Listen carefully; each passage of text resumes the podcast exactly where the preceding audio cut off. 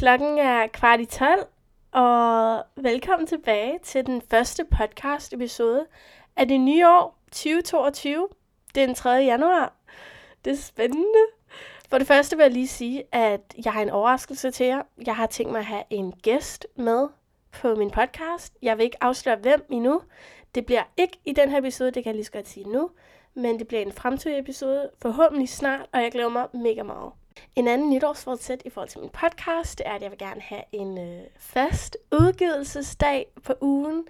Om det så er realistisk set måske en gang hver anden uge, eller en gang per uge. Jeg ved det ikke helt endnu, det må jeg lige finde ud af. Jeg tror, det bliver mest realistisk hver anden uge, fordi jeg har super travlt. Og den eneste person, der holder mig til ansvar, det er mig selv. Og hvis jeg skal være realistisk i forhold til mit schema, så tror jeg hver anden uge. Men øhm, det skal jeg nok lige summe over, sove på, og så vende tilbage til i forhold til næste episode. Fordi det kunne være rart, at også for jer derude, så ligesom ved, hvilken dag den kommer ud. Fordi det kender jeg også selv med min yndlingspodcast, at jeg elsker at vide, at det kommer ud en bestemt dag, så jeg kan glæde mig til det. Så ja, en lille live update herfra, inden vi dykker ned i episoden. Så har jeg haft en mega dejlig jul. Den 26. så tog jeg på ferie med min familie ned til Sydfrankrig i vores sommerhus, og det var så dejligt. Jeg føler mig så taknemmelig, at jeg har et sommerhus i et varmt sted. Det var faktisk forholdsvis varmt, selvom det var december. Det var sådan 18 grader, så det var, det var mega luksus. Øhm, og jeg følte mig super glad og taknemmelig, men alligevel, der var nogle øjeblikke, hvor jeg følte mig ret overvældet. Øhm, og egentlig ked af det. Men jeg delte ikke med min familie, selvom jeg var sammen med dem nærmest 24-7. Men jeg tror, jeg tror mere, det var fordi, at jeg vidste, jeg kunne ikke sætte ord på, hvorfor jeg følte mig ked af det. Og det var egentlig det, der frustrerede mig endnu mere, fordi jeg, jeg var omringet af så smukke omgivelser, og så søde mennesker, og så alligevel følte jeg mig lidt tom ind i. Jeg kunne ikke rigtig have en forklaring på det. Og så synes jeg egentlig, jeg ved ikke hvorfor, men jeg følte mig, ikke, jeg følte mig lidt pinligt over at dele det med min familie, fordi hvis ikke jeg har en grund til, hvorfor jeg har det på den måde, så kunne jeg ikke se, hvorfor jeg skulle dele det. Nu når jeg kigger tilbage, så skulle jeg nok bare have sagt det højt. Men sådan er det at være menneske. Det sker jo nogle gange. Jeg bebrejder ikke mig selv for at have det på den måde, fordi uanset hvor man er henne, så er det jo ikke oplagt, eller en selvfølgelig, at man har det godt. Um, så jeg prøver ikke at bebrejde mig selv for at have det sådan, uanset hvor taknemmelig og privilegeret jeg er. Så jeg prøver egentlig bare at bearbejde mine følelser og lidt sætte forklaring på, hvorfor jeg har dem, selvom jeg ikke altid kan finde forklaring på det. Og det er det, der er så mærkeligt. Øhm, men det er vel sådan, det er at være teenager. Så det, jeg tager det ikke så seriøst. Selvom det kan være overvældende i øjeblikket. Men overordnet set skal jeg også lige punktere, at jeg havde en dejlig ferie. Okay, slut på det. Den her episode, den kommer til at handle om speed-tanker. Det er overskriften for det, fordi jeg har spurgt jer, om I vil sende nogle spørgsmål og emner ind på Instagram, og det har I simpelthen gjort, og jeg glæder mig super meget, fordi det er en virkelig god måde at have en samtale med jer lyttere. Det bliver virkelig hyggeligt. Og det skal også lige siges, at nogle af de her emner har jeg, føler jeg ikke rigtig selv, at jeg har et konkret svar på, eller et konkret holdning til. Så det kan godt være, at efter jeg har udgivet den her episode, at jeg tænker, noget, det var godt nok lort på lort på det, jeg siger der. Øhm, og jeg har fuldstændig ændret min holdning eller mening til emnet. Så I skal virkelig bare tage det med et græns salt, fordi I får egentlig bare min ærlige svar her og nu. Det kan være, det ændrer sig om en dag. Who knows? Okay, så den første besked, den er fra en, der hedder Laura. Hun skriver, at jeg tænkte på, om du ikke kunne lave en afsnit omkring fordomme. Jeg synes, det er et emne, som mange tager op, men også griber forkert an. Det bliver hurtigt overfladisk og nemt i godsøjen at sige, at vi skal stoppe med at have fordomme. Men så nemt er det jo ikke. Jeg vil elske at høre din fortolkning af emnet. Tusind tak, Laura, for beskeden. Så det der med fordomme, det synes jeg faktisk er et virkelig interessant emne. Fordi det kan være svært nogle gange ikke at have fordomme om andre mennesker. Især i dag med sociale medier, eller når nogen gossiper om en person, ikke at tage ens venners holdninger, eller en anden persons holdninger om en helt tredje person til sig. Det er svært at danne sin egen mening nogle gange. Og det her kan så resultere i enten positive fordomme eller negative fordomme. Men jeg regner med, at du taler om de negative fordomme, fordi ord fordom er også bare lidt et nederladende ord. Men jeg må faktisk indrømme, at med tiden, med alderen, så føler jeg faktisk, at jo mere moden jeg er blevet, jo mindre fordom jeg har om andre mennesker. Jeg vil ikke sige, at i dag, at jeg har fordomme om mennesker. Og jeg tror det er fordi, at gennem puberteten og teenageårene, så er det som om, at de gange, jeg har dømt nogen på afstand, eller altså mennesker, jeg ikke kendte, så hver gang jeg ligesom har lært dem at kende og blevet tættere med dem og haft en ordentlig samtale med dem, så er jeg faktisk blevet venner med personen. Og de har altid endt med at modsige den fordom og havde om dem til at starte med.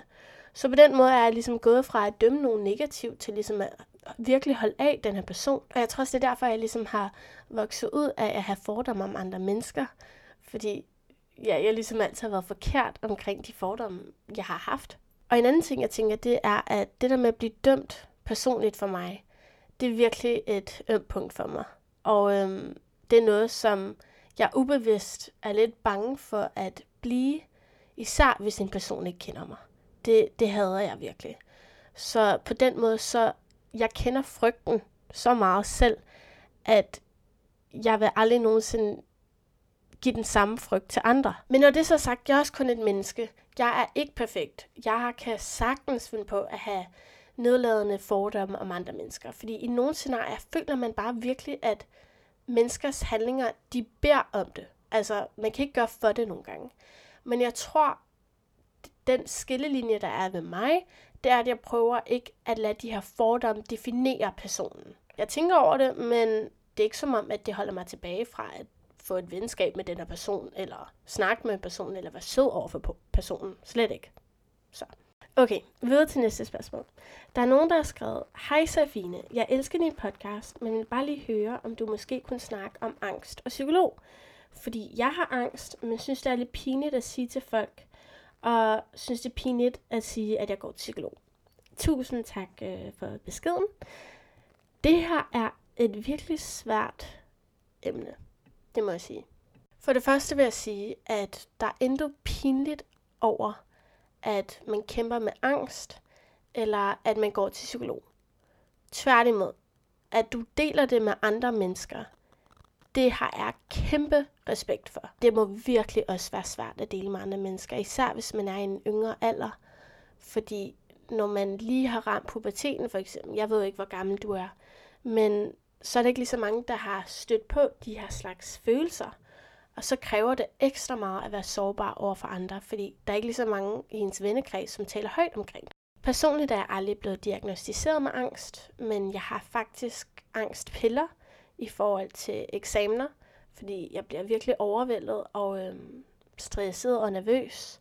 Så når veninder har delt med mig, at de kæmper med angst, så kan jeg alligevel godt sætte mig ind i nogle af de tanker, som de har, og derfor kan jeg lige så godt sige nu, at jeg har kæmpe medledenhed for de mennesker, som kæmper med det. Det er virkelig en stille kamp, som der virkelig burde være mere fokus på. Hov, og når jeg mener stille, så mener jeg, at man ikke altid kan se det på en person ud på.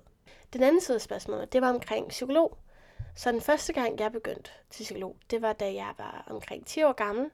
Og det var fordi, at min forældres skilsmisse, det var super svært for mig. Det der med at skulle flytte fra hus til hus. Um, og min lærer tog kontakt til mine forældre, fordi at jeg begyndte at være meget mere stille i timerne. Og jeg havde virkelig svært ved at forstå mine egne følelser. Og dengang hjalp min psykolog mig virkelig meget med at give mening på min forældres skilsmisse. Så jeg løbende i mit liv har jeg gået til psykolog. Jeg går også til psykolog i dag. Um, ikke fordi jeg har et bestemt problem. Det er egentlig mere fordi, jeg kan rigtig godt lide at snakke med nogen omkring mine problemer. Og så synes jeg, det er virkelig rart, det der med, at den her person er betalt for at lytte til mig. Til de mindste overtænkninger, jeg har, til nogle større problemer, jeg støder på. Fordi nogle gange, når man plaprer løs om sig selv, så er jeg også lidt bange for at virke som en byrde over for andre mennesker, fordi at de ting, jeg deler, kan jo også virke lidt overvældende. Især hvis jeg taler i virkelig lang tid, fordi det er jo ikke sikkert, at mine veninder har svaret til mine problemer. Når det så er sagt, så har jeg rigtig søde veninder, og de er virkelig gode til at lytte til mig og mine problemer. Så det er jeg mega taknemmelig for. Okay, men nu skal jeg være helt ærlig med jer. Jeg har faktisk ikke delt med nogle af mine veninder i dag, at jeg stadig, eller at jeg er begyndt psykolog igen. Øhm, det finder de så ud af nu. Så det her er en lille smule sårbart for mig at dele på min podcast.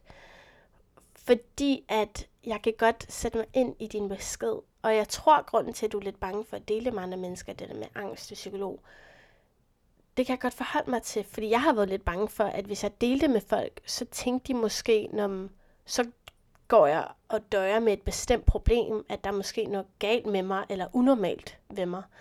Øhm, når i virkeligheden, så er det egentlig bare, fordi jeg kan rigtig godt lide at tale med en professionel om mine problemer.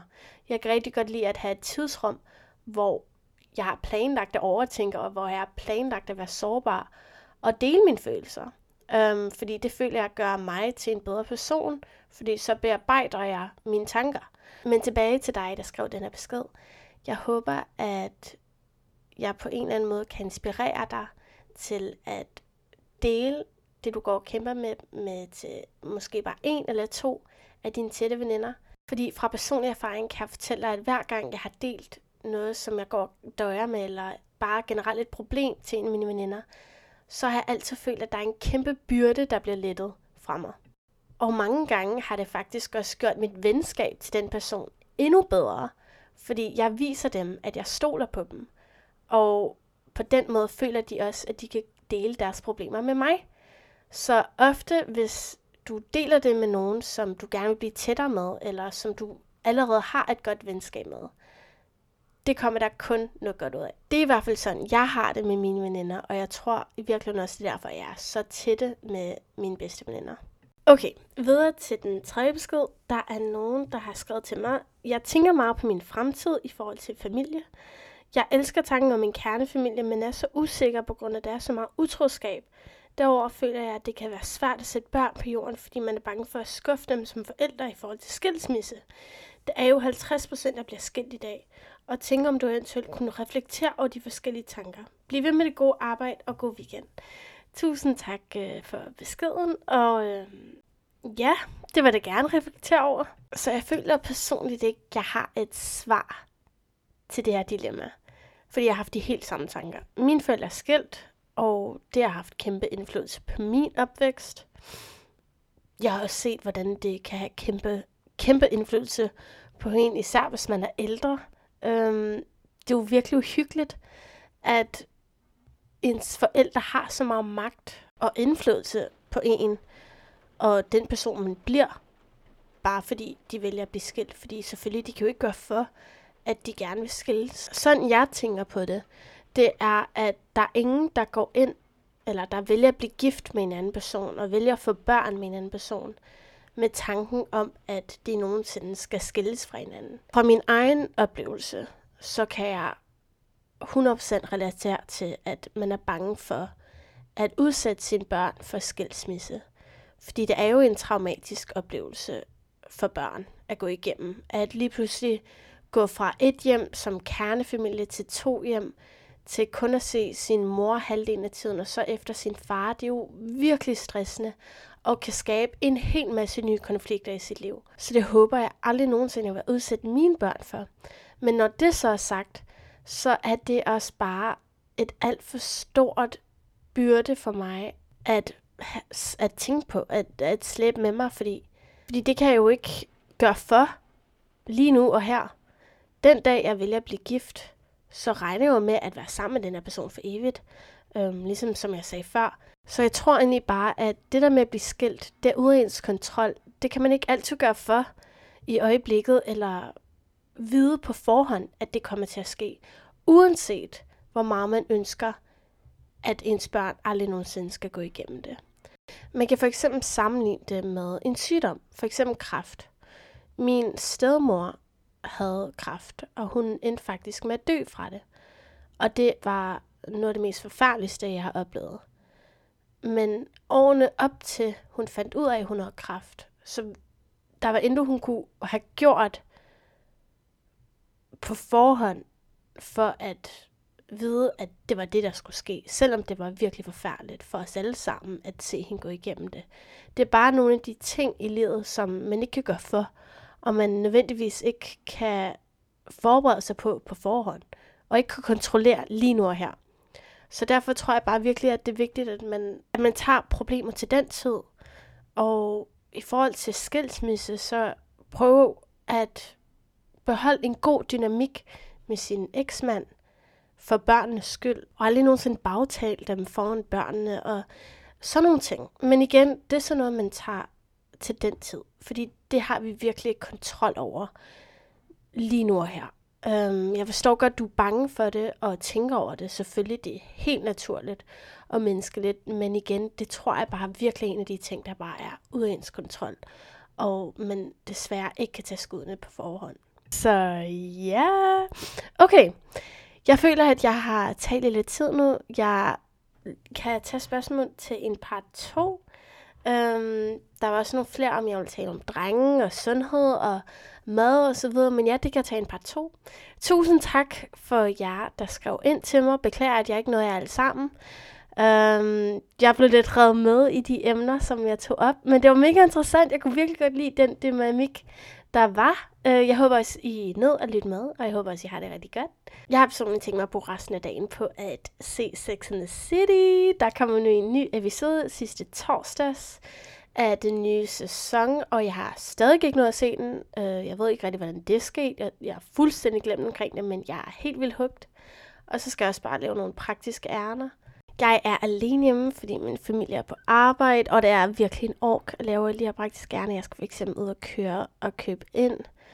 Um, og jeg ved ikke, hvorfor min orker bare virkelig ikke være alene lige nu. Men det er okay, det er fint nok. Jeg sætter noget hyggelig musik på ned i mit eget selskab. Det skal nok gå. Jeg tænker måske også, at jeg vil male lidt weird, men det tænker jeg gerne vil. Og så er jeg faktisk til en middag i aften med mine veninder, og jeg glæder mig super meget til at se dem alle sammen, fordi nogle af dem har jeg ikke set siden før jul, så det bliver så hyggeligt. Okay, okay, det var nok for i dag. Tak fordi du gad lidt med. Jeg sender en virtuel krammer herfra, og ja, bye bye!